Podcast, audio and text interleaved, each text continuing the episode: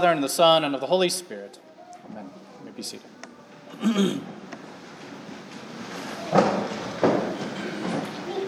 it's not fair. You've heard these words before, haven't you? A child crying out over a sibling getting more food, more TV, supposedly a better toy, or getting to stay up later.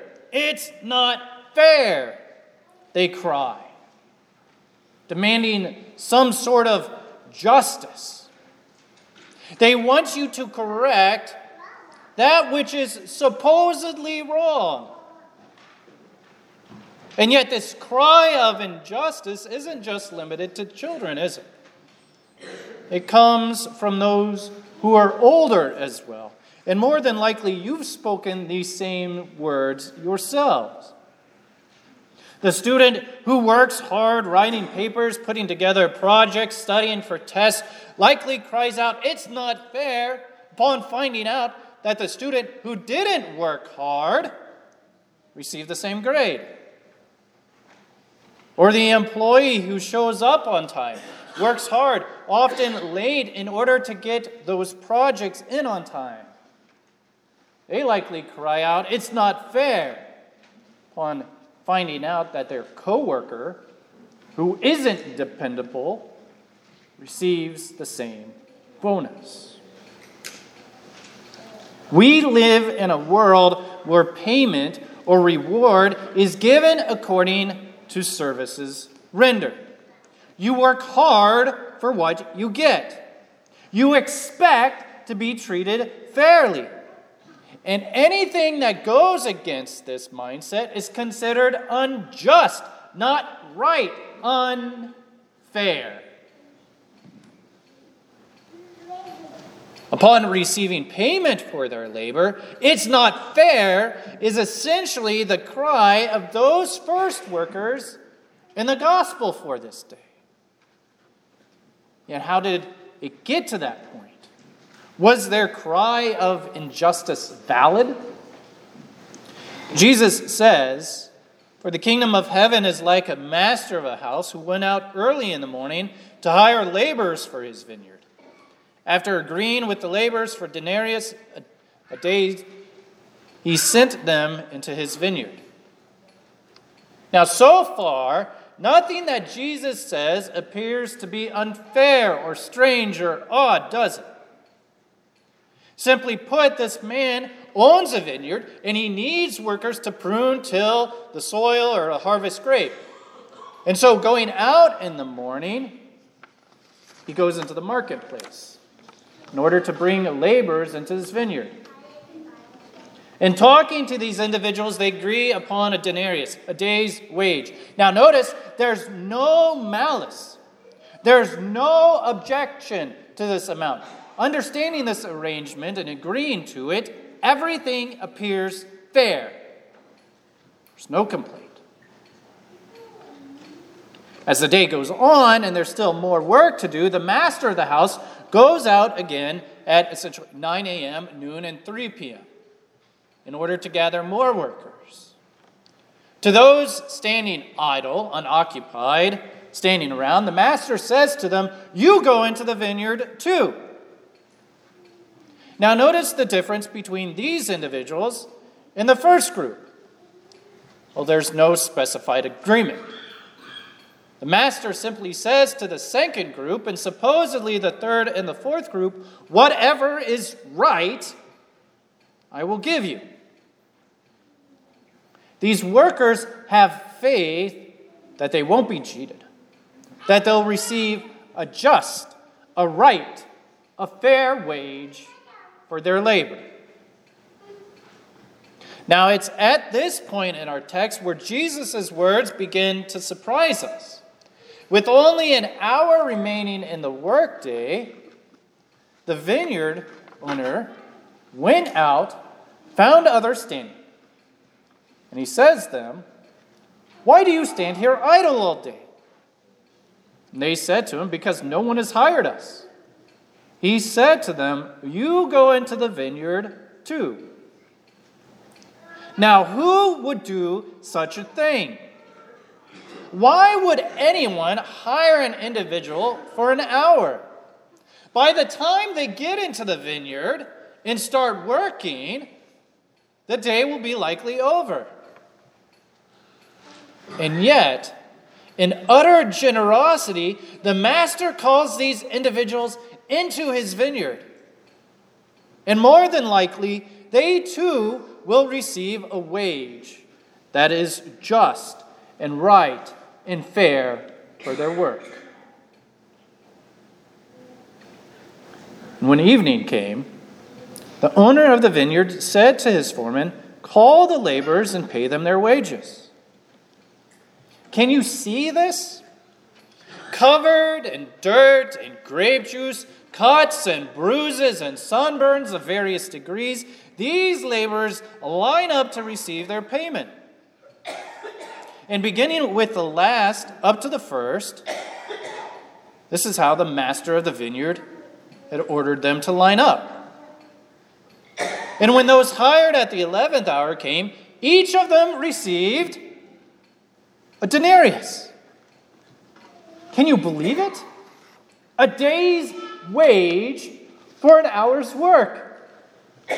Now, you could call the master's actions here generous if you like, but I think a better word for this would be reckless, careless.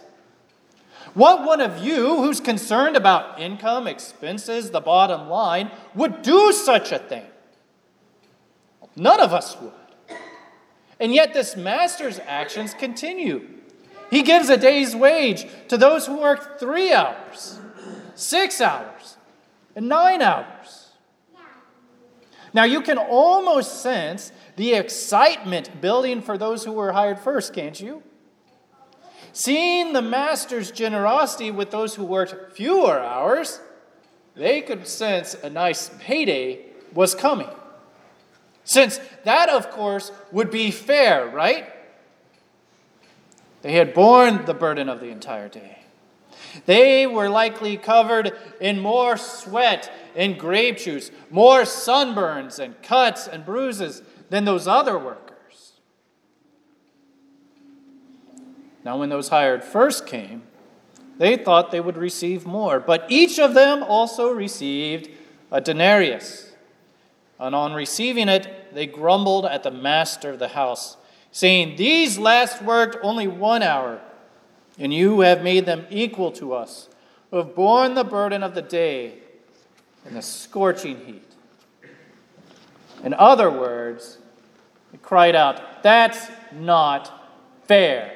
That's not right. Equal pay for equal work. And according to worldly standards, this isn't fair. And yet, Jesus' words are not a description of how things are to work in the world. Jesus' Jesus's words are a description on how things work in the kingdom of heaven. Remember what Jesus says the kingdom of heaven is like this parable that you just heard. The parable of the vineyard owner reveals a truth that's near and dear to what we believe and teach and confess as Christians. And that is salvation by God's grace alone. The undeserved love of God for Christ's sake. The owner in the vineyard is none other, none other than Christ himself. In leaving his heavenly vineyard, he comes into the world's marketplace in order to rescue us from sin and death. And through the proclamation of gospel, the proclamation of his crucifixion, death, and resurrection, you have been brought into the vineyard. The vineyard of his church. And for each of us, this takes place at different points in our lives. Having been baptized as an infant and remaining in the church till today, maybe you were brought into the vineyard early in the day. Maybe throughout the first part of your life, you stood idly by, indulging in the passions of the flesh. However, by God's grace, you were brought into, the, into his vineyard later in the day. Maybe you're like the last worker who was brought into the vineyard at the 11th hour, like the thief on the cross was. Now, no matter the case, Christ is the one who sought you, sought you. He's the one who found you dead in your sins. And apart from any work of yours, he graciously brought you into the vineyard of his church through the proclamation of his word. It's what we just sang. Salvation unto us has come by God's free grace and favor. Good works cannot avert our doom, they help and save us never. Faith looks to Christ alone, who did for all the world atone. He is our one Redeemer. Now, while we're saved by grace alone, grace is never really alone. What I mean by this is God's grace always produces in us the desire to do good works. Good works are necessary in that they follow faith, they follow God's grace. Consider what happened to the people once they were graciously brought into the vineyard. They didn't sit around, did they? No, they worked. And so it is for us Christians. As the master of the vineyard would have given the workers various tasks of planting, watering, hoeing, pruning, likewise, God places us in various vocations pastors or hearers, government officers, citizens, husbands or wives, sons or daughters, parents or children, employer, employees.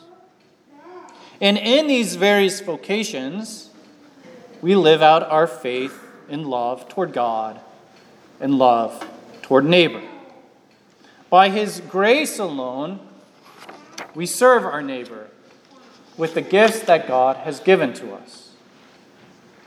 And while this work in God's vineyard isn't always easy, enduring pain and suffering in this life, we labor in joy and hope, knowing that the master of the vineyard is generous, that he'll provide us with everything that we need. And that, in fact, we're not alone, but we labor alongside brothers and sisters in Christ. And therein lies the danger, the temptation the temptation for each one of us is to take our eyes off of the generosity of the Master and to look upon the other laborers in the vineyard. Our sinful flesh tempts us to evaluate, to compare ourselves to other people, especially our brothers and sisters in Christ. It tempts us to alleviate, uh, elevate ourselves above others by imagining that we're more important, that we're more deserving because we've labored longer, because we've endured and suffered more than they have. And then when we see various blessings in their lives, we begin to grumble, complain, declaring it's not fair.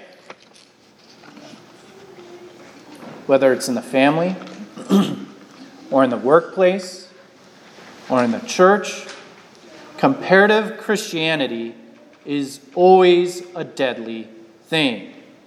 To declare to God, that's not fair, that's not right, will only leave you outside of the vineyard of God's church.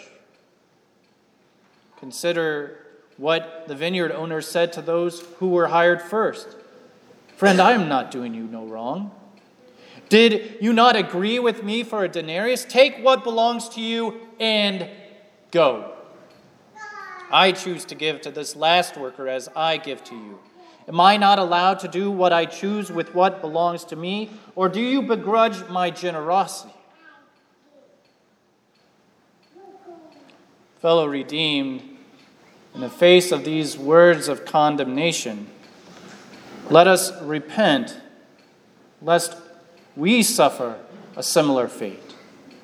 For what is fair, what is right, is exactly what we confessed this morning and every Sunday that we're deserving of temporal and eternal death. Because of sin, death is the just, the right, the fair punishment for your sins. You deserve no good thing in this life and in the life to come. And that's what is fair. And yet, despite your sin, God is good. He's merciful. He's gracious. He isn't fair. Yet, how can this be? If there was ever anyone who had the right to complain, who had the right to file a grievance with his manager and declare this isn't fair, it's Jesus. As the sinless one, it wasn't fair that he should bear your sins. It wasn't fair that the Lord of life should die in your place. And yet, in love, he did so willingly. He didn't seek equal pay for his labor. He seeks to give what's his his righteousness, his forgiveness, his life to those who crucified him. He humbled himself to be the lowest, so that you could be promoted in the presence of our Lord. And in all of this, he didn't grumble. Your salvation was his greatest joy and delight. Nothing pleased him more, and he did it without counting the cost. Fellow redeemed, you have every reason to rejoice that God isn't fair and that He doesn't give you what you deserve. You're saved by grace alone. Through His word and sacrament, He brought you into the vineyard of His church. And the forgiveness and the life and the salvation that comes with it, He gives it to you freely. So go ahead, take it. He's paid for it with his precious blood. Is he not allowed to do what he wishes with the things that are his? By no means. And while there's certainly work to do in the Lord's vineyard, it all flows from faith in the grace of God. He's freed you from the burden of your sin so that you may love and serve one another, so that you may go and forgive as you have been forgiven. And when evening comes, that is the last day, and the wages are paid, you'll rejoice eternally in the Master's generosity. He makes you all equal, joining you to the one who bore the burden of the day, the burden, burden of the day of judgment. Since Christ has full atonement made and brought to you brought to us salvation, each Christian therefore may be glad and built on this foundation. Your grace alone. Dear Lord, I plead, your death is now my life indeed, for you have paid my ransom. Unfair? Unfair? Is our Lord and Master unfair? God be praised that for Christ's sake, he is unfair. Amen. The peace of God, which passes all understanding, keep your hearts and minds in Christ Jesus.